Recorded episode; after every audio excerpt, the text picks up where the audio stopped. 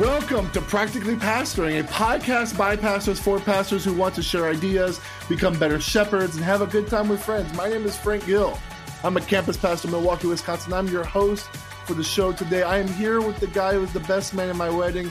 He's the lead pastor in the Church of Baltimore, Maryland, Jeff Simpson. Hey, hey.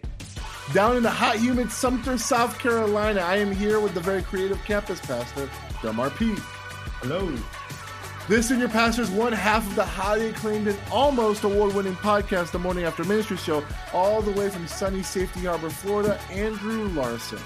I would like to share ideas and have fun with my friends. Lastly, he is the lead pastor of a church in Tarpon Springs, Florida. He is a Jacksonville Jaguar still, for some reason, and he is the other half of that almost award winning podcast, Timothy Miller. And I'm not giving away my shot. Yes, dude. I have watched Hamilton like two and a half times. Two times straight through, and then the third time I just skipped to all my all, to all the bangers that are on there. It is such a good How good. quickly did you move to the uh, Hamilton mixtape on Spotify? That album is so, so good. The Roots just nail the cover so well. More importantly, have you looked at the Muppets Ooh. doing Act One of Hamilton? Ooh. That I have one. not. Now it's not video; it's only audio. It's on YouTube. But the Muppets doing Act One of Hamilton I will find that. is spectacular. Oh man! So Jeff and Delmar, since you guys are not talking, I'm guessing you guys have not seen Hamilton. I feel like today, joining in, you guys have watched Hamilton and they needed equal representation because I know there's a lot of pastors who've not seen it. So I'm playing that part today. But here's the You thing were the I'm going first to go pastor home. I've met without, without I'm going to go it, so- home and watch it. And I'm going to come back and then I want to just see if you've set the bar so high that if it reaches that bar, because you know that's what happened in Star Wars. Everybody put the bar up here, and Whoa. then it, it, whoa. it like was so bad. So you've talked it up so much, it's got to deliver for me now. Wait, Whoa, what was whoa. bad about Star Whoa. Wars? Hold, What? you talking about the Last Jedi? Whoa. I was fine with The Last Jedi. I was fine with oh. the Force Awakens. I was Frank, fine with I'm The sorry, Jedi. I killed your I killed your banter. The rise of the rise of Skywalker was fine too. okay, okay, the Rise of Skywalker. I'm gonna give you that one. Like as if as best as anyone can come in and clean up a dumpster fire. That was it. Oh Boys and girls, we can take our kids to see Star Wars movies. Like, this is a beautiful world that we live in right now. Also, when George Lucas was Well, in charge, we can't they went to now, Waffle. They went to Waffle House in outer space. Episode Oh, wow. two, Space Waffle House is a legit plot line. So don't give me this crap about oh Disney came and bought it and they ruined Star Wars. George gave us Disney or gave us Waffle House in space. Bro, I'm in South Carolina. Waffle House in anything will win. I'm just saying. Do you have huddle houses too? we have huddle houses. So basically, huddle house is a Waffle House that takes about an hour longer to get your food. Yeah. That's kind of how it is. Wow. Waffle House to me is complete, hundred percent connected to memories of being in a band. Like Oh, that's Oh, a hundred percent what Waffle House is about in my mind. But because we have George Lucas Waffle House in space, we have Disney buying Star Wars, and because Disney bought Star Wars, we have The Mandalorian. Also, Okay, we have gonna give you Galaxy's. Edge at Disney World True. Yeah. and Disneyland. Hold up, is it true that there is no like Luke Skywalker or Leia or any of that at Galaxy's Edge, or is or are they there? No, I why would they be? I yeah, well that's the thing. I was told the original they don't have any depictions of the original cast. Well, they, they have Darth Vader, and that, but like you got to think about it. Like the the some of those characters are not necessarily relevant today. Like Kylo Ren and and Ray, like those are relevant characters to like children.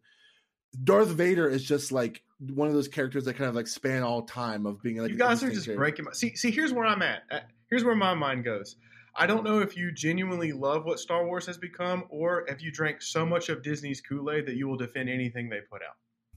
I love you. I've had a lot of? Kool Aid. I've had a lot You've of Disney Kool Aid. Hey, mm-hmm. and that's fine because I'm the same way with certain brands too. Like I will say something's great, and here's the thing: when I watched The Last Jedi the first time, I actually wa- left it. I was like, "That is really cool," because they went a totally different place. But as I sat down and thought through it, I was like, but how can they save the franchise after this? They ended so many things and changed. So I don't know. I think that's what Disney wanted to do. Disney wanted to end what it had to. Disney, they they ain't no dummies. They they're kind of like God. They don't make mistakes. No, no, no, no, no, no, There's a purpose and a plan. No, no, no, no. Okay, I I will say this. I am a giant Disney fan, more so of the parks than the movie franchises. But um, I do agree that for the most part, when Disney touches something, it's going to be good. However, we can talk about why Splash Mountain is changing because they made a mistake decades ago, but we don't have to talk about that. I actually just watched the Disney movie on Disney Plus this past weekend that was complete garbage, and I was very disappointed because the books were amazing. What's what that? movie was that? Artemis Fowl. I have heard terrible things. I have not watched it. the, the the the so so the storyline is actually kind of interesting. It has to do with like um fairies and trolls and and kind of like magic and stuff like it's a it's like an interesting storyline. It, but it, you guys So basically, one- the whole staff of Bethel Church. wow.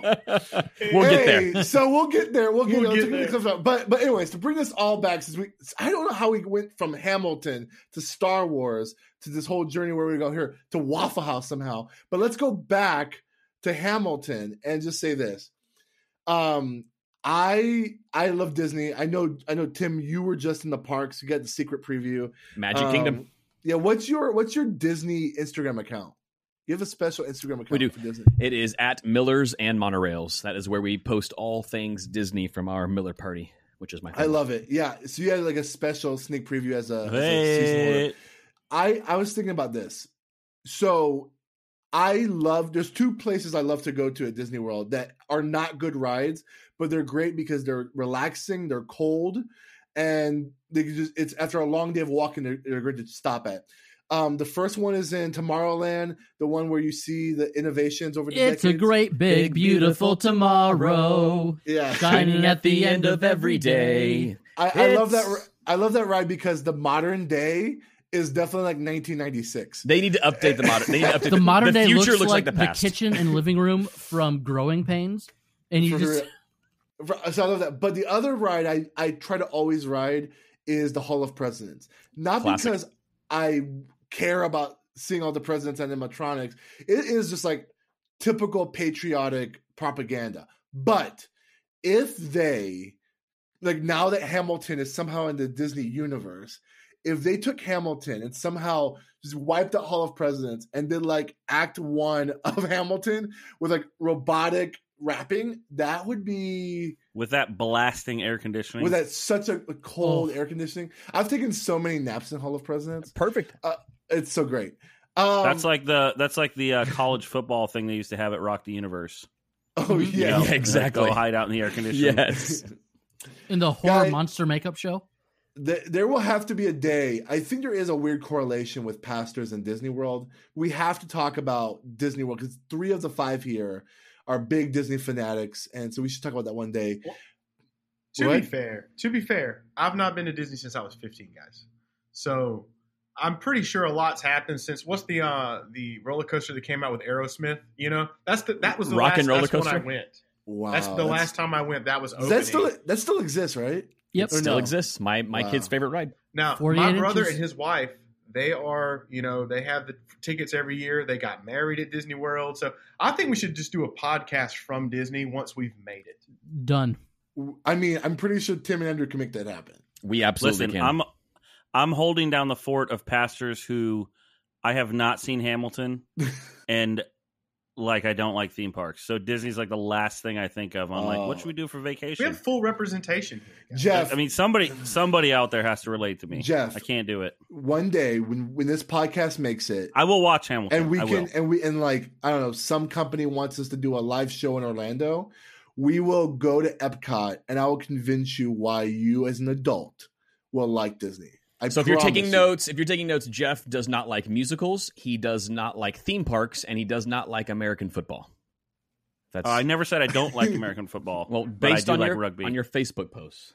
Yes, I do like rugby. And if the if I had to only live on Australian National Rugby League and the NFL never came back, I wouldn't be upset. Yikes. Hey, let's dive into Clergy Cliff Notes. Clergy Cliff Notes are stories, articles, and ideas we found on the internet that we think are interesting, that have something to do with pastoral ministry and pastoring people. This first one is such a hot topic right now. I would love for Jeff to get us started. Um, uh, Andrew and Tim mentioned this on their other podcast called the Morning After Ministry Show. Um, Jeff, what is your clergy cliff note? Uh, well, I don't know if you guys heard about this. It's a pretty low key thing that happened in the world of pastors. But um, there's this little small church. It's in a little town in, uh, named Redding in California. Uh, it's a little church named Bethel or Bethel, some people like to say.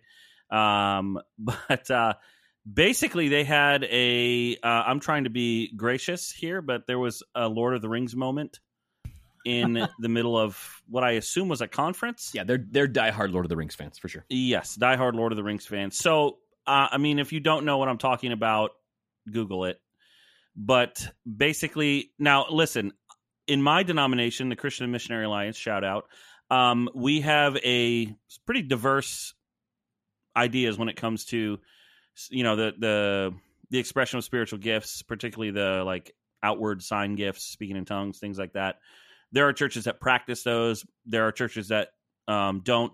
Our official stance is seek not, forbid not, is kind of the way we talk about it. So, um, but when it comes to like this, uh, like prophetic, um, kind of, I don't even know how to talk about it. It's like this prophetic world of, um, just prophecy and speaking things uh, into being and like there's all this stuff going on and what happened at bethel was they basically cast the demon of racism out by channeling Gandalf.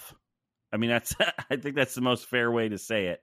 So, I mean, I, I just I read this and I thought, now, I mean, there has to be more context. You know, let's be fair. And I went and found a couple articles and watched a five minute video, and there's no context.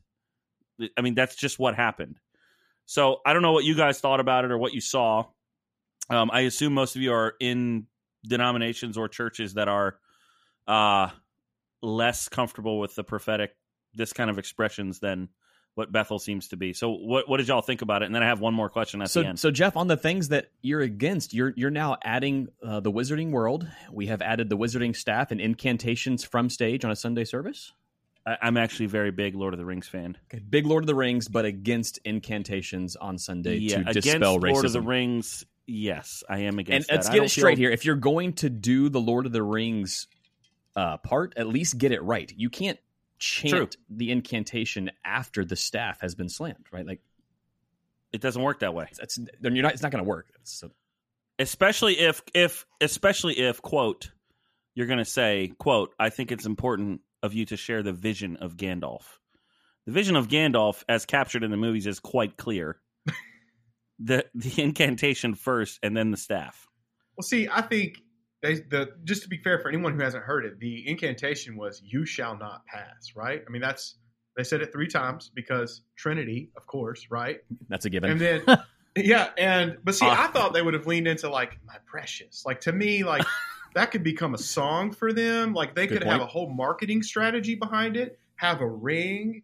you know, representing like kingship. Like it's such Bethel. But the, you know, actually, the first time I saw it, what came to my mind is they killed racism and Kenneth Copeland killed COVID. Like we're fine now, we're right? set We are set. so when I like, I, I- we talked about this offline. Like there was a like the article that you mentioned, Jeff. Um, Pulpit and Pen is one of those watchdog sites that is sometimes not the best like source of Yeah, information. to be fair they are very mm, like i sometimes they start i don't pot- align Yeah, yeah, yeah, They start a pot necessarily things they think are like wrong. It's just a different denomination or whatever. And so, so, but I saw and her, I saw a tweet of someone talking about this, and like maybe you guys are like, okay, I'm not here to defend Bethel, but odds are, you know, it's probably just something whack, but like it's not going to be as whack as people are talking about witchcraft. And then you're right. I watched the video and I'm like, yeah, there's no way to clean this up. Like I thought maybe it was just like a a youth pastor doing a sermon illustration gone awry or something. But no, it's not. It's straight up what we are describing. They i mean it it went awry it went around. And I think like like, again, I don't want to defend Bethel in, in this capacity. I think there are other issues that they have that we could talk about besides the witchcraft uh Gandalf Lord of the Rings thing. But it's like it's one of those things where it's like I don't I don't know I mean, I think I actually do know the answer to this, but I don't know who's the accountability in this saying this may be a weird idea. Like this might be, this might, this is a little off brand for even Bethel, which is not off brand for Bethel actually. But like, who is there? No one there to do that. And I think that's what kind of like shocked me when I saw this because it's like it's not even funny to think about. It's funny to us because we're not at that church, but like imagine imagine the like people go to that church thinking I am like hungry spiritually and I hate the sin of racism and I do want to see it pass. And they see this and they believe that this this what is the syncretism of witchcraft is going to be the appropriate response to it. I mean, I think that's to me that's the the frightening aspect of all it. I'm I'm not a hater of of Bethel. Like I've got buddies that will not allow Bethel church or will not allow Bethel worship songs to be sung in their church just on principle and that's not where I am at all. There's a lot of Bethel music that I I really like. It bumps in my house all the time. But I think I don't think anybody looks at and I don't let's just even remove their name from the conversation. That type of church I don't think anyone looks at them as a theological powerhouse. I think they're a creativity powerhouse. They are creative arts, their worship ministry, that's what they're known for. And sometimes when you have the cart before the horse, when it's the creativity and what can we do that's cutting edge and what can we do that is going to get people thinking and talking and how can we creatively address something when that is your goal instead of the what is theologically sound what is the most right and true way to deal with this that can really make you look foolish banging a wizard staff in the middle of your stage in the wrong order to be fair in the in the, In wrong, the wrong order. order. no i and i would say i agree with you in like in our world they are not seen as a theological powerhouse but there are streams in christianity where bill johnson is seen as like he is seen as not the pope but like a strong authoritative theological voice so to me that's where where i get worried is like there's a there's a there's a line at some point where things become dangerous to to young believers. And i think this is over that line because you are now in my opinion i mean this is part of the whole nar you know new apostolic reformation thing. If you don't know what that is i mean there's a wikipedia page and I'm, i mean i'm looking at it right now but they're trying to become a fifth branch within christendom. So catholicism protestantism um, two branches of orthodox and then they would they want to be a fifth branch so this is like a this is bigger than just you know a weird thing that happened. This is a consistent pattern over time. I, I think if we were living in earlier times, we would be seeing an ecumenical council over stuff like this. I mean, I agree with you on that. To be 100% transparent, it's weird that these churches who have like such what we would call like off kilter theology, like it's like they're still creating really good worship music in spite of their theology.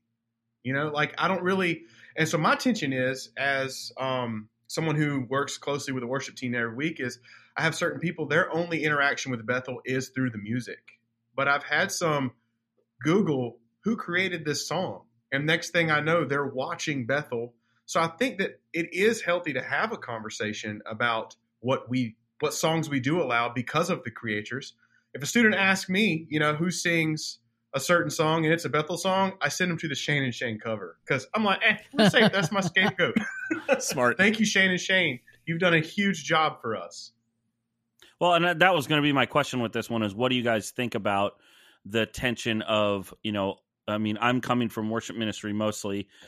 And as lead pastors, we all have a hand in what's happening, you know, in our worship ministries and what's going on on a Sunday morning. So I think it's a question of do you, like Andrew, like you said, um, out of hand, say, because of the uh, where this song came from and the theological, you know, ideas going on in that church, we just are going to to me, that's kind of like a play it safe card. We're just not going to even go there. Or do you take it as a song by song basis and say we're going to discuss the theology in each song as it comes up? For me, I'm more of the song by song basis thing because I think it opens up much more opportunity for discipleship and for my people to be able to think for themselves and reason theologically for themselves, which is way, way better to me than just canceling something out of hand and not having to deal with it. I think you go to Paul at Mars Hill. Paul's there at Mars Hill and he says, you know, in him in whom we live and move and have our being. Here he's quoting a poem that was very popular in Athens. It was not a poem written about God as we know and understand the expression of God that Paul was talking about, but that poem he used to be like, here is how it can be addressing the one true God. And if Paul could do that with a very secular poem, I think it's easier for us to do that with a worship song that is written by a group that misses the mark by a little bit.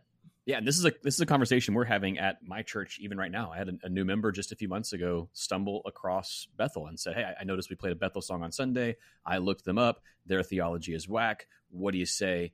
Why are we doing all of Bethel's music?" And I, I say, "Well, we don't do all of Bethel's music. We we handle this on a song by song basis. I've had this conversation with um, our worship director, and that's that's kind of how we treat it. Do we agree with all of Bethel's theology? No, but are there some songs that I feel like we can sing on a Sunday morning? Yeah." You could kind of say the same thing about C.S. Lewis and his and some of his theological ideas and reading his you know his works. But Andrew, something you just said made me think of another sort of a to play devil's advocate. You know, when you quote Paul at the Areopagus there, saying and quoting a, a secular poet. If I was on sort of the the Bethel end of this, maybe that's a way that I could argue for using Gandalf as an example of uh, how things work. I mean, you know, to be charitable and fair, maybe that's where things are going. As I watched the clip of the video, I don't know how you get there, but I'm trying to, you know, trying to be charitable too. Well, and maybe in the next few days we'll get more than the five minute video Maybe. circulating, and there might be a 42 minute v- video or something that we'll all sit through and group text each other about. But I don't know. I definitely think it's creating a bigger conversation about contextual worship. Like I remember before this, remember the time um, New Spring did on Easter morning on the highway to hell.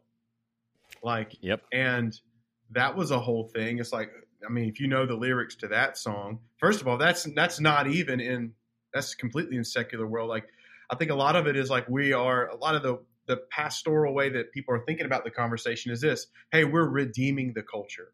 But I think it's the line of like, okay, what can we redeem versus what should we reject? You know, and, and I think in our we don't want to upset people, so we kind of go around the conversation. But I think having these conversations, taking it case by case, is important. You guys remember Phillips, Craig, and Dean? Absolutely. Oh, you know they had that song that was really popular called "You Are God Alone." Did it, you know? Remember that song? From before Absolutely, time yeah. began. You know they were oneness Pentecostals. Yeah. They were Yeah. they were I did not. they were modalists. They I did didn't not. believe in the Trinity. And so like I think so now when you think of that song, you're like, oh, when they say you are God alone, they're saying like we don't believe in the Trinity, you know? And and and, and so I think about stuff like that, or I think about there's also tons of artists who probably have whack theology. You know what I'm saying? Domar Dell's face. I'm sorry. I'm, I'm sorry. I, I'm thinking, how many times have you I just, just, like, ruined you ruined the entire You've library. of ruined that Phillips, Craig, and Dean sweet, sweet harmony. but I mean, but like that was sweet harmony though. I mean, there. I I- think though, like to to to. I think ultimately the answer to this question, I personally believe, if there's a church that says, you know, hey, we're just not to do any Bethel songs because of the fact that we don't want our people to stumble upon Bethel theology, I'm not to fault them for that. I think that's a fair protecting your sheep type of situation. I also think in the way the world of CCM music is, nothing really belongs to one person. So like one of you guys said that you pass on a different version of that song to them or whatever. Like, Shane yeah, Shane. like that, that's fine, you know. And I think that there are there's a wor- especially in the worship world. No offense, Jeff. There's a lot of whack theologians, right? There's a lot of oh. there's a lot of people who have like Why would I take offense to that? because But that's the create. That's the putting creativity above theology. right. Yeah. when I was in undergrad, I roomed with a worship leader, and he had software on his computer where if you're writing a song and you didn't know the lyric, you would just type in two words like God and sky, and it would fill in the blanks with stuff that rhymed Oh with my that. goodness. And that is actually real worship software that the algorithm was writing it for you. Wow. But to to get rid of an entire catalog by, you know, we'll throw Hillsong under the bus, because there are chur- there are people that feel the same way about Hillsong music. If you're doing that, you better be going through your hymnal Yeah. Yep. with a super fine tooth comb as well, because Fanny Crosby, you're out. Ex- exactly. Like you can't. How do you Somebody you? just got mad at me. how do you say this modern worship song is wrong, but we're a reformed church when half of these hymns are written by these incredibly Arminian Yeah. people. slave Or vice owners. versa. I mean, you- I mean, you, Exactly. you have so many. You, I mean, you, there's so many things that you can we can we can look through, and that's why I think I look at the end song and look at the lyrics, and if it's sound in scripture, I mean, I'll appropriate and say I wrote it. I don't know. You know what I'm saying? Like, If Well- if it's if it's sound in scripture and has an awesome bridge, There you go. that's Yeah. the thing. It has got to to have long- a sweet long bridge. bridge, too. There we go. Yeah, one of the things I'm learning about just worship, and honestly, even our sermons, if we're going to be honest, most of the times, if something really hits and it's in a good sound theological vein, that's always God working in spite of us. You know, And- and, like because the best thing I'm going to produce is something extremely flawed and broken. So if anything I produce moves anyone, that's not for me, anyways. Have y'all seen on YouTube the guy who uh who who he's a non-Christian and he's reviewing Christian songs? Have you seen this? Yeah, those are pretty Yeah, cool. He did. He I did fell down ten that rabbit billion hole. times by Hillsong, and like, He's crying. or oh, yeah, it's called it's called ten billion, right? Or- ten billion. I don't Yeah. know. All I know is I sat It's there. 50 trillion. 50 It's trillion billion. But I watched God show up in this guy in the video. It broke me watching him be Mhm. broken by God, and I'm like, okay, so we're gonna throw Hillsong "Baby" out with the water here, but man, like, and that song has the word evolution in it, which got which got people mad at my church for singing it or evolved. The word evolved was in that song. Hey, uh, I love how everyone gasps. say if there's one lesson to learn out of all this conversation it's this and i felt this strongly when i was the worship pastor pastors you need to have a principled uh, approach to thinking theologically about the songs Yeah. that are going on in your church. Because uh, if there's one thing i know having been primarily a worship pastor and now primarily a preaching pastor uh, people remember songs a lot more than they remember your sermons. Wow. and they're they're learning theology. Ooh ooh somebody didn't like that. But they just you know they they, they stick in your mind. They're mono- they're mnemonic devices in some sense. So you know there's theological ideas that are being and over a 20 year life of singing in church you're going to have you know things taught to you by the music so that's just to say you can't just say like i don't know that's the worship guy's job and i don't think about it like it's part of the discipleship of your church Timothy, um, what is your clergy cliff note? All right. I I chose this one because it is not my area of expertise, and it is an area where I do wish to grow. Uh, it was an article written by um, it's up on Nine Marks, and it's why pastors need to care about administration. And you know, there's there's two veins of thought here. I just preached through Acts six one through seven, which is a popular argument that pastors will use because they say, "Hey, we need to be focused on uh, preaching and praying." Right? That's that's what Peter and, and the apostles in the early church were clearly focused on, and they want to throw out the rest of the New Testament where it where there is uh, some some focus on administrative duties as well. So I kind of want to hear where you guys fall on this, and this this might pertain more to the solo pastors or the small staff church guys, uh, like some of us are uh, on this podcast. I don't have a lot of admin help, so I'm having to seek out those who can help me in areas where I'm weak. So what is what is your admin workload look like and how do you balance that from your preaching work and your study work I'm terrible at it. It's just not good. I am not an administrator, and I'm here to confess I have nothing else to add. beyond- I think I think for me, I mean, Jeff and I keep joking about this because we we used to have a side hustle back in the day where all the administrative side of that was the worst part of the whole gig.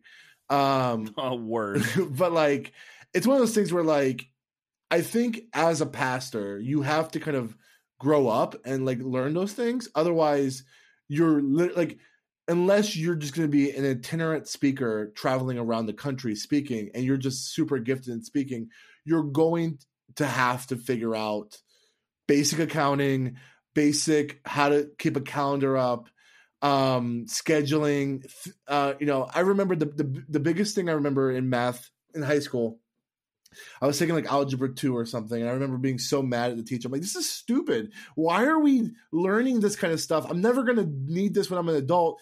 And um, and uh, they said like it's not about learning algebra equations that's going to help you succeed as an adult. It's learning complex situations and breaking it down to be able to deal with complex situations.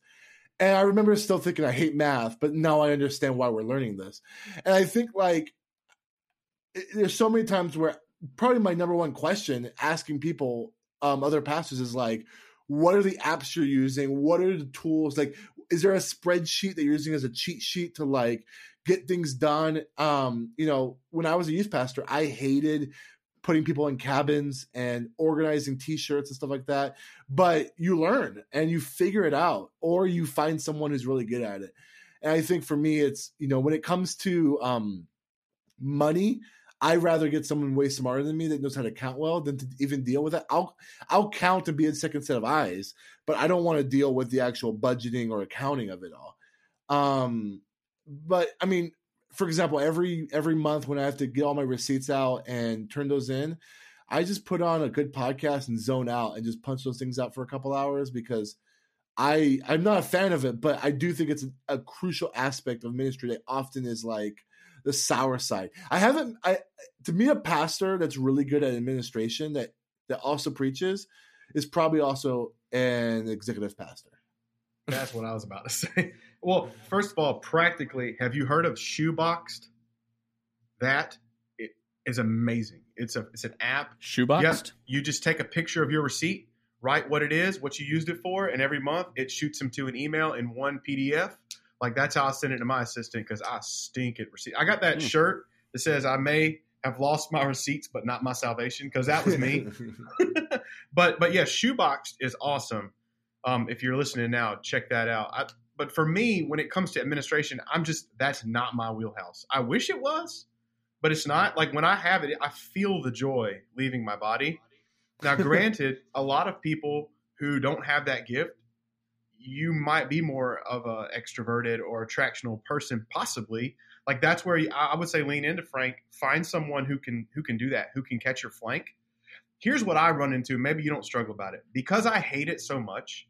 I feel like when I'm asking someone else to do it, that I'm loading this burden on them. So I'm less inclined to actually ask somebody Mhm. when there are actually people in my life who get an immense amount of joy of putting my receipts in. And I'm like, I don't understand that. But like, I'm learning like there are people who actually get joy out of the things I hate. And I, I feel like because I put that on them, what they hate, I'm, I'm actually removing ministry opportunity in my own space because of my own perceptions. So if we don't like doing something as pastors, is that an excuse for us to do it sloppily? I guess that's that's another question we could ask here too. Like, should we still do it well even though we don't like doing it?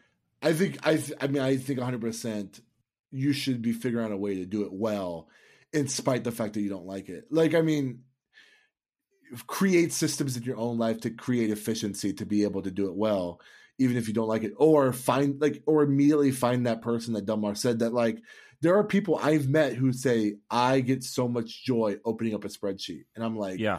I've never that there's not a single cell in my body that enjoys opening that app. But I, if you do, then like let's chat. And I think like to to say if I don't enjoy it, I'm not going to do it well. That's like, I mean, I know people who love preaching but hate studying, right? So like if you love to communicate but you don't do the word work, then you're going to have really bad sermons. You can't. You have to figure out how to do the word work to be able to preach well. In the same way, you have to be able to you have to be able to figure out your budget if you want a church to preach it, right? So like those things have to be done well, and you don't get you don't get the option just because you're not good at it, you know. And I think everybody, every all of us are you know, kind of creatives in some way. I mean, we're if you're writing sermons, you're a writer and you're you're a communicator, and that's in the creative world. And there are tasks within create creative ventures that are more administrative. So you know, I'm a guitar player. Uh, Tim, I think you're a drummer. And like there are tasks within that that are just like I have to get guitar picks and change strings and Sure. make sure my electronics work. But I do that because I you know the end result is something i really want. And if you really want to disciple people administration is just it's i mean it's a gift in the scripture. So i mean you can't one of the, i would say two things about it. Number one as a solo pastor shout out to solo pastors uh you you know there, there isn't anybody in the office all week especially during a pandemic. There's nobody ever here. Uh but you have to um be good enough at administration that you are not basically stealing from the church because what I mean is you are not just doing nothing with the hours they're paying you. People are putting their money into an offering bucket to pay your salary, not for you to sit around. So there are always Ouch. administrative things you can do, and it's it's really just not a choice. I mean, you, you just can't you just can't. So a tool I use, I I have had to come to the realization that I can't use electronic tools. I get too distracted. Um, and so I use a paper planner called Sacred Ordinary Days, which combines some other, um, it combines like daily scripture readings and a little more liturgical stuff. But um, it uses the philosophy. Some of the full focus planners do this, where there are three tasks you want to accomplish in a day, and you you focus on those, and because that's really all your brain can kind of hold in its in your mind at once. So at the beginning of each day, you know, you sit down and you say, okay, what are the three things that I have to uh, accomplish today? And for me, Mondays are the day when I do a lot of the administrative stuff, uh, which includes things like social media and that. But I also, um, you know, I mean, now it's all thrown off, but that meant that would mean I would just check and make sure our assistant treasurer had dealt with the offerings and he was going to take care of putting that in the bank and all that stuff. And I hate doing that. And the receipts, like, I just, it drains life from me. But you know, I think too there's something as I would say uniquely as younger pastors, like if you're sloppy with administration, you you're just giving leadership chips away. You're throwing them away. Like, you know, you're you're losing respect and trust, yeah, because you're not taking that part seriously. And most uh, people that are boomers that I know, administration is really important to them. And there's, you know, there's there's a good reason for that. And so i think you have to honor it. And i think one thing i found is that number one i have to name that as an as a weakness and an insecurity and not try to act like oh yeah yeah i'm good at administration too. You know i'm not good at everything. Uh, there's a few things i'm good good at and there's a lot of other things i'm not. And you have to be willing to not try to act like oh no i can handle everything. Yeah i, I got it. I don't got it. Um, and then secondly i think it's important in our communication like from the platform not to joke around about administration and make it feel like a second class, you know, like gifting to people. Because I, I can tend to do that, like make it like, oh, I don't do that. I, I'm not good at administration. I don't get it. You know, and sometimes I've found that people then won't want to volunteer to take that for you because they kind of think you're, it's like second, second class. They think you won't value their work. Yeah, yeah, yeah, exactly. my my thing with with tasks that I know I'm going to struggle with is I try to get them done first. You know, the sermon's going to get written that week, um, but updating the website, making sure that last week's sermon is up on the website, I try to get all that stuff done at the beginning of my week because if I don't, good. it hangs over my head and I tell myself, "Oh, I'm not leaving today until it's done." And then, you know, someone wants coffee or, you know, someone comes in and I find a way to push it back, push it back and push it back. And so the stuff that left to my own devices, I would push to the back burner. I make myself get that done at the beginning of the week so that I can be free to focus on the stuff that Yeah. I do like later in the I week. almost have to like clear my mind of the administrative stuff yeah, to write that's exactly sermons. how I am. Hmm, that's Yeah. good. There was a um, I forget what article I read this in, but uh, I talked about this on 15 Minutes with Frank. Is about the um, swallow the frog theory. Yep. Yeah, it's yeah. like you just whatever the hardest task that you don't want to do, do that first in the very first part of the week, and therefore like the stuff you do enjoy, like if you do enjoy writing sermons, like that's going to come easier to you, and you're willing to do that at like midnight when your kids are asleep or whatever because you just enjoy that so much. Where you're not going to want to do receipts when kids are asleep. Ugh. You're going to be like, Yeah. I rather sleep. You know. That's actually how watch I stack my Monday. It's a lot of administrative and meeting stuff in the morning. Now, what I do to make Monday enjoyable, though, I plan my favorite meeting of the week at 3.30 on Monday. That's our preaching team meeting. So, like, here is I know that on Monday morning, we're going to be doing all this administrative stuff, all these meetings, but man, I love Mondays because once I get to the end of it, I get to like sit with my guys and we write sermons. So, like, giving yourself the reward of the work, I think is very important when it comes to any weakness you have. Hey, that was a great discussion, guys. Um, let's transition into the main discussion of our time today. What I want to talk about is all of us here. Andrew's the oldest. He's like what, forty-seven? How, dude, I am 37. You're Oh, 37. jerk. I was off. by You are way bolder than I am. a couple. Oh. Ah, thanks, Dad. Okay, I I think that um we we are relatively young. Um and that's and and that's you know, we all just transitioned to these different roles in the past few years and and so the unique thing that we're facing is the fact that we are ministering and pastoring people who some of which could be the, the age of our fathers or our, our parents, maybe even grandparents. And um That would be a great band name, by the way. The Age of Our Fathers. that would be a good venue. I guess really my good. question It's good. my my question to you guys is this is is how like how is that working for you guys? Because I know when the biggest insecurity I had in youth ministry for years was not talking to the kids, but talking to their parents in a way where I can have the authority to speak unto where I feel like there's issues going on in the home. And so, as, as a youth pastor who doesn't have any kids, that was a big insecurity of mine speaking into the lives of parents and saying, hey, if you do this in the home, maybe this will help your child's spiritual life. But but now I feel that that that kind of anxiety or insecurity is even amplified even more because now we're ministering to people who literally could be our fathers, who could be our grandfathers, who could be on our elder boards and stuff like that. And and and we have gone from for some of which have seen us in a in a lower pole, lower position to this main position where we're now pasturing them. How how do you handle that? I would love to know what what are your thought process? How did you handle those insecurities? And and maybe even some anecdotal stories of when you served those people in those generations. my dad goes to my church and my wife's grandfather was a member of our church and then he died a couple weeks ago so li- literally like parents and grandparents i know tim's parents go to his church Same. yeah it's a it's a weird thing but one of the things that was so fortunate and i don't know that i saw it this way at the time but at the church i was at previously i got put in charge of the young at heart ministry and we're in florida. So like uh, you know you up north people you think senior citizens begin at 55 we're thrilled if we get a 55 year old to show up. We're like hey hey that guy is young enough to climb a ladder. He's gonna you know you- that that's literally the, the discussion that we have when someone you know a young whippersnapper shows up but so i got put in charge of this ministry that was 75 plus and it turns out that being present and listening to people is what gives you credibility Yeah. sitting and taking time to be with somebody to hear them out and just giving them your time and your attention is amazing the relational capital that you can build with just a little bit of time. and even not even every one of every No. person like in my church it, like there was one or two hospital visits at the beginning that the word of that spread Yep.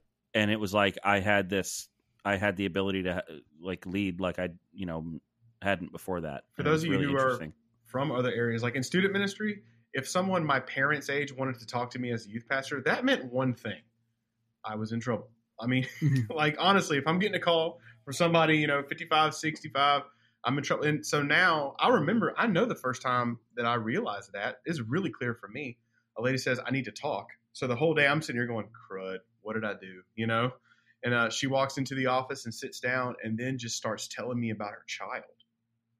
And like starts openly weeping and, and I, I don't know what to say, right? And then all of a sudden she's I'm like, Well, how old is your child? And then she's my age. Yeah. And I realized this is a whole different like thing that I'm used to. And and honestly, God, Jeff, what you just said, I mean, that's all I had in me in that moment was like, I'm gonna listen, I'm gonna pray, and and it's a lot, whole lot of I can't fix it, but I can be here with you. That's how it's been for me. Have you ever um, been those moments where you're talking to someone and you you're hearing them like pour out their hearts, and you're just the whole time you're like quietly in your head like praying like Lord, give me the words because I have no idea how to respond Gosh, to this. I don't have any personal experience in this, and I'm just like, like my face is just like attentively listening. In my mind, I'm like, Lord, please help me. Give me the words right now. Come on, give me, give me, give me. Like, because, uh, because yeah, I mean, I feel like every hospital visit I go on, um, every funeral that I've ever had to do, I just, I just plead with God as I'm listening to them share their story. Like, I need words because I don't have them right now. Um, and uh, and every time the Lord came through, right? Every time the Lord's like, here's some words. And sometimes it's just like, I hear you. um i i know you're hurting let me let me you know pr- really simple practical stuff that seems like it has no actual effect is what people need to hear you know Yeah, this is a very real insecurity for me. I'm 32 years old. Uh, the average age of my congregation is over 65. Um, so for me, it has been a lot of questioning God in my own private time of God, wh- why, why do you, why do you have me serving? I feel so blessed to serve at the church that I'm at because we have a lot of giants in the faith at my church, as in people who have known and walked with the Lord longer than I've been alive. And here they are willingly um, submitting to decisions that I've made and willingly coming alongside of me and offering to help. So it's it's been very humbling for me uh, over the last year since I've stepped into this new role at my church. And for me, it has been how how open am I to inviting these spiritual giants to to walk with me, to wrestle with me, and and, and to pray alongside of me. Um, I've gotten a lot of help from some some really great men and women in my church who, man, I I don't think I could have done this without them. And then I've got I've got seminary professors in my church, some who will check my exegesis, they'll hmm. have out logos, and, and they will in between services. I have had pronunciations and my Greek tweaked so that way I could fix it for second service. So it's just it's Wow. very intimidating sometimes, even preaching in that context. Yeah.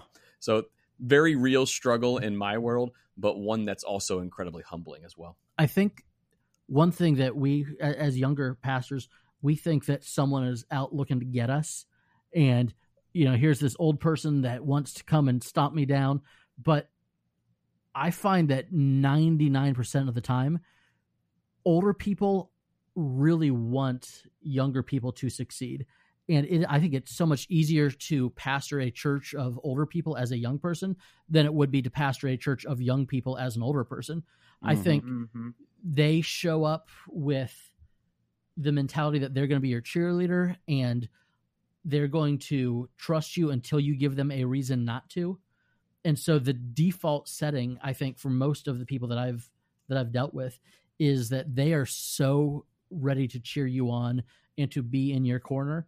And so don't you dare give them a reason not to be. That you're not in their corner or that they don't perceive you as being on their side, then you get in big trouble. But I think the default is that they want nothing more than for you to succeed because that's their church, that's their legacy. They've been given to that place for however many Yeah. years. Of course, they want you to succeed. I mean, can we just go ahead and like agree? Like, thank God for the older people who are following Christ in our congregation. Oh yeah. Oh, for sure. like Absolutely. like thank thank God that they will speak in and step like in between services. I've had the same thing, man. I was doing communion my first time doing communion um, at this campus, and one of those men just came up to me. He goes, "I've heard you preach. I've watched you do communion before. That wasn't you." He's like, he's like, you need to be you. You know, like don't try to be the person who's impressing us. Like he just pulled me aside and like he's, I, I'm telling you because I love you. And, and yesterday we actually did communion with our load-in team, and he came up and afterwards he's like, "You were you," and like I need that. There's a, there's an older lady who comes to church every single several times a week, and she walks it and prays for every staff member by name. And what I'm learning is is what you said is absolutely true. Even in the midst of of this pandemic, a lot of the last people to stop coming were my older people. Yeah. like they were like uh, there. There's some elderly couples. They work in the nursery, and, and they were and one of them is one of them is even recovering from cancer. And she's like, I get it. I know my risk, but I know my God. And I'm not saying don't go and not have risk, but I'm saying that kind of faith, like it is humbling because I'm like you you have more than I'm given right now, and and it encourages me to live up to it.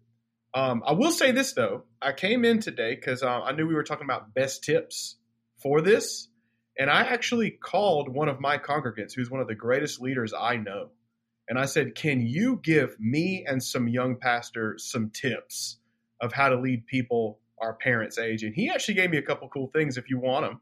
What's Um, up? Where are they? Yeah, he said the first thing he says, "We love your social media presence," but he said, "Please remember that it's foreign to us." Mm-hmm. He, he, he's like he's like when we went underground, it was so fast, it was so quick. He goes, we want that. We want to be with you. We know the value of community, but um, but the social media world is not something we were born into. We've all migrated to it later.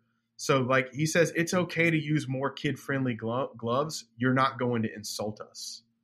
And I thought that was that was really good. Um, and then he said that uh, whenever we're coming up with a plan, and this is pretty, I thought this was really good. You know, I don't know about you, but even in my family, as I've grown up and became a man in my own family, I want my parents to see me more independent. It's a part of them letting them know they raised me and they did a good job, you know? So when I'm working out life, I'm like, here's my plan. His whole thing was this. He's like, you know, sometimes it's okay to realize that these older people, they're not your parents. And it's not your job to make them think you're independent and then be proud of you. He's like, speak your thoughts out loud. He goes, if, if you're, he goes, sometimes it's okay not to just be like, this is what we're doing. But hey, articulate out your mouth. This is what Mhm. I'm thinking about where we're going. I'm not certain that we're going here. I haven't figured it out. Would you join me in prayer?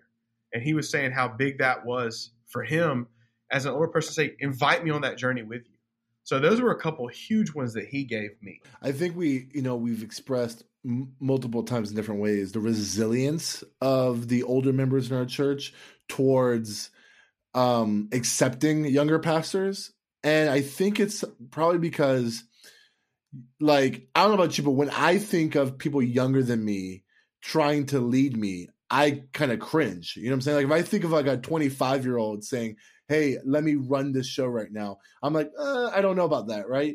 And I wonder if there's something that happens like as you mature where you're like, I'm willing to submit to authority by people younger than me, or if there's just this grace that happens as you mature in Christ that says like I'm willing to submit like God put this person in this church and regardless of their actual experience or whatever like I'm willing to submit to that.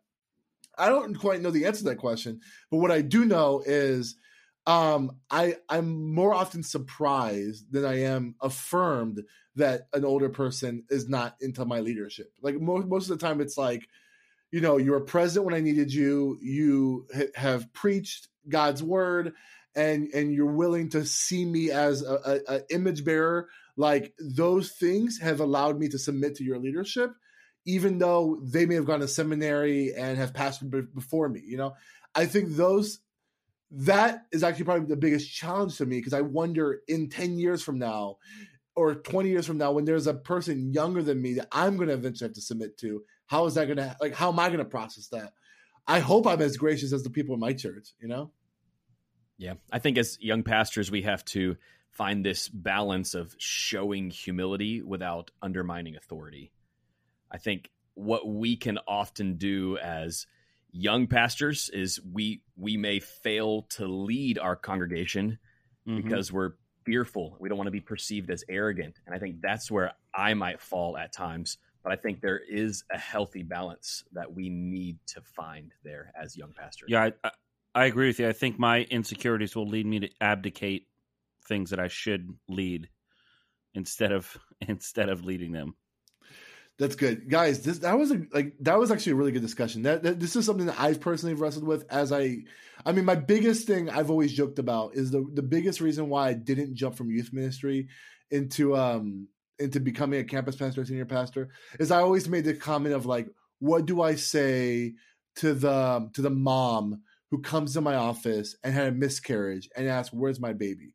And and and that's like an example of a question that i might have a theological answer for but the idea of pastoring a person in a situation that's kind of like years removed from me and above me makes me it gave me so much anxiety for years. I'm like i'll just deal with the guy who's the the, the, the student that's addicted to porn and the girl that's smoking pot. Like i can handle those conversations don't give me the mom that's wrestling with the miscarriage because that's a little bit heavier. And i think like the reality is is the nature of ministries you're going to be forced into situations that you're never prepared for. And there's grace upon grace in those situations. And and what is amazing is those older people in our churches typically are much more gracious to us than we want to give them the, the benefit of the doubt for. Um i really appreciate everyone's answers and responses. Um Hey, here's what I want to do. I uh, we have a question of the day, and it was a question submitted by someone who I'm, I'm guessing Love listens to the podcast. They they are definitely in the Facebook group. Which, by the way, if you're listening to this, the Practically Pastoring Facebook group. It's a Facebook group for pastors. Just type in Practically Pastoring in Facebook groups, and uh, and you'll find it. And if you fill out the questions, you might get approved. Hey, the, the guy who answered this You question, might. there's a couple people I've rejected because I know they're not pastors, and I was like, yeah, you're not gonna get in here. You're snooping, buddy. Yeah, you're Jeff's worship pastor. I don't know who you are. Actually, that's a pastor. Never mind. That's me. Um, all right, Chris Moore from the Facebook group asked, "What is the coolest, weirdest, or most unique job you had before you became a pastor?" I- I worked at the warehouse for Ripley's, believe it or not, for about two years. The one in Orlando, yes, the one in Orlando. Drove a forklift. the, the building Loaded. that's upside down. Yeah. Uh, yeah, but that's not the warehouse. But yes, Oh. the crazy, the two craziest things that we did while I was there is we built a twelve or fifteen foot tall King Kong that was made out of old car parts, and we built it and left it in the parking lot of a Walmart that had just opened in Orlando on Orange Blossom Trail, which is known for other things. But um, that was pretty cool. And then we had a 30 foot tall a statue of Bumblebee that was made out of old car parts. That's pretty legit. And we built that in the warehouse. I have pictures. Maybe I'll I'll send them to you. Jeff, you used to send me photos of stuff Yeah. that was there that were mind-boggling. Actually, we probably can't talk about it. Yeah, But we like- should. but like, Shrunken heads. There's some. I mean, have you guys ever been to a Ripley's? Believe it or not, Oh yeah. Oh, yeah. Yep. Yeah, it's a weird place. It's It's a weird it's a place. weird place. that was a weird job. Uh, Delmar, you have any weird jobs before you became a minute pastor? Uh, I, not as much weird. Like, I mean, from the age of 14 till like 20, I cut grass with my dad. He's a yard, he's a landscaper here in town, and 101 degrees outside. Uh, you're running a weed eater and an edger and a lawnmower. But I tell you, it's a great weight loss plan because I lost 80 pounds in one summer doing that, just Wow. chasing a weed eater around a yard. But uh, yeah, I don't know if that's that's the coolest job I ever had. It was actually while I was a pastor, but um, I, I, did, I did screen printing on the side. A friend of mine, we had an operation. We made T-shirts, like everything from ordering them to setting up the screens to the design work. Like that was really cool. Um, and which y'all have done some of that too, right? Yep, Jeff and I'm I did something like that. I'll never forget when we decided we needed to quit though. My friend, he got an entire county's baseball order. We took over the whole county baseball, not even thinking that every shirt had a different back number on it. Thousands of ones are- shirts. Those Yeah. are hard, man. We pulled a 48 hour day. And then we, I got home. I'm exhausted. Like, literally. Well, that's two days, right? Yeah. I slept at his house overnight. I slept I on you were his just combining house. the hours Yeah. between the two of you. Okay, okay, okay. yeah, yeah, yeah. 48 hour. Like I slept at his house. Then the next day he calls me. He goes, dude, I'm like, yeah, man, we got it done. He goes, bro, we ran two entire teams. We put the numbers on the wrong side of the jersey. Uh, And they, Frank and I used used to have a screen printing company, and we made one of our big orders, and all the shirts were the wrong color, and we had to eat that cost. It's well. the bad thing was is they needed the shirts by like the following Tuesday, so we were literally running around to every Michaels in the Tri County area buying all their Gildan shirts. That you know the craft shirts. Yeah, so it was a cool job, but that was when we were like, okay, I think I think that's the end of our road right there. Yeah, I I actually remember we we live in Florida. Andrew and I do. This is where America typically Comes to die. comes to die. and I found myself selling door to door prearranged funerals and cemetery grave plots. And I oh did that for about a year. And it was commission only. So if I Oh. did not oh. sell a prearranged funeral, my family would not be eating that week. I mean, the thing is, everybody needs that, Everybody needs it. That's It the sell. that- but that no That's return what you- customers. Hold on, hold on. How, how did you start the conversation? Can you just give me a demo? You just knocked on my door, and you're going to immediately and talk about that's- my death. literally what I would do. It was, you know, Mr. and Mrs. Smith, do you mind if I come in? I I work with, you know, so and so funeral home and I'd love to talk about some some arrangement options we could make so that way you don't leave this burden on your family when you pass away. Ooh. So I would guilt them into the door and then I would guilt the I would then guilt the husband because the husband typically dies first. So I would say, Mr. Smith, do you want to leave this burden on your wife because chances are you're going to die first. She's going to be grieving. Do you want her to have to answer all these questions and pay or would you like to take care of this now? That way it's uh, the the the burden is eliminated and you can sleep well tonight knowing that when you die, it's already paid for and covered. Woo! Man. I'm in. How much? What's That's, your package? Turns out some people some people make a lot of money doing it. I did not. I was okay. I, we we ate just fine, but I, I had uh, buddies in the industry who I mean, my brother still works in in the industry, and you know, twenty to thirty k months are very normal for him. Yeah, It seems you're much That's better crazy. suited for the conversation about uh, death coming back to life than the life going for death. Hey, absolutely. Hey. Jesus Amen to that. I never did that, but I spent three years of college working at Denny's. So our Waffle House talk earlier kind of hurt my feelings a little bit because I am very much a Denny's loyalist. I worked 6 p.m. until 6 a.m. every Friday and Saturday night because I went to a little Bible college where I was not allowed to serve alcohol if I was a waiter. And so uh, it was the greatest job ever. I loved it all of my buddies would come in and hang out with me. They'd go out and do whatever they were doing on Friday and Saturday night. And then when they were done, they'd come hang out with me. So I still got to see all my friends. Um, the the money was was decent and it was a whole lot of fun. And then when I moved out to Texas to start seminary, um, I had gotten a job as a valet at a pretty nice hotel in downtown Dallas. And that was just fun because you got to drive some really cool people's cars. I met Chamillionaire a couple of times. That was pretty awesome. It's the such Jonas an obscure Brothers. rapper. Oh my gosh, that's so uh, good though. The the Jonas Brothers back in 2008. Uh, they were at our hotel and they were just incredibly kind to me. Kanye, he was also on, you know, kind of on the, the tour circuit, and he had to take the freight elevator, and we weren't allowed to look him in the eye. What? That was a legit. This is listen, it was like when he was on tour with Rihanna in 2008, there were specific rules that we had to follow when he was at the hotel. And uh, again, great way to lose weight because you're sprinting to go get cars and uh, a whole lot of, you know, zero stress because you leave it with you. You don't take it home. And it was an exciting job. That's why that's why I learned to drive stick so that I could get a job as a valet. That's awesome. Uh, I mean, I had a fun job at hmm. at the at college. I worked at the kitchen, and um, I got I just got to like I made I literally made the food for the for students, and it was great because I got so much free food. Um, and I learned actually, I, like I will say, I learned how to cook pretty like from that from that experience. Um, not very good. I mean, you're cooking frozen food all day, but it was uh, it was a good time. No, but I think the coolest job I had and it was more of an internship because I got paid very little doing it. Outside of what I did with Jeff, I, I worked I worked for this company called Prodigal Music, and um, and it was like it was like a it was like a they made like shirts and and signs and stuff like that, but it was basically they hosted concerts and they tried to get tours to come through Tampa and they would do they would host it at churches but once a year, they did this thing called Real Fest, which is like the big. Hey, I remember that. Remember them?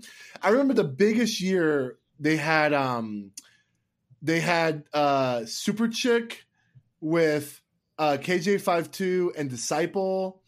And and I didn't really care about them. The the bands I cared about was Flyleaf and Maylene and the Sons of Disaster. that's the year we, that's they, the year my band played it. Come that. on. Yeah, not on the same stage. A, in case anyone's wondering. No, no, no. But that that was such a fun time because I actually got to do um some. Dude, that um, Maylene show was. The Maylene was. I just oh. introduced my kids to Dude, That They were so freaked so out. Wild. It was so great. Yeah, and I also have, and I'm not going to say this online because I don't know where they are, but like I don't like Superchick vehemently because of that experience, but I do love like I, I met the guys from Disciple and KJ52. They were all super great dudes. Um, and like Flyleaf was yeah. great. Like like it was it was such a cool experience. It was hot, man. It was um, so hot um, that day. But yeah, it was a big outdoor like three or four stage festival. Um, and and I just got to do a lot of cool stuff, like meet cool artists and and do cool stuff. I got paid nothing. I don't remember actually getting money from doing get any of that t-shirts and stuff. But I got a bunch of free shirts and, and free concerts. But hey, this was fun. Um, it was it was cool asking that. If you have a question to ask us to end our show, uh, hit us up in the DMs on Instagram, or if you are in the Facebook group, um, let us know. Just ask a question weekly. I'll post a thing of what questions you want to ask, and we'll take a question from there. But uh, with that being said, I think this was a great show. Thanks for listening. If you can, if you haven't subscribed, please subscribe. This is episode four. We have three great full episodes that you can listen to in our um what's it called? Album? No, Archive. archive in our archive. Um so wherever you listen to this uh please rate and review. We have um amazing reviews right now like 16 reviews. It's amazing.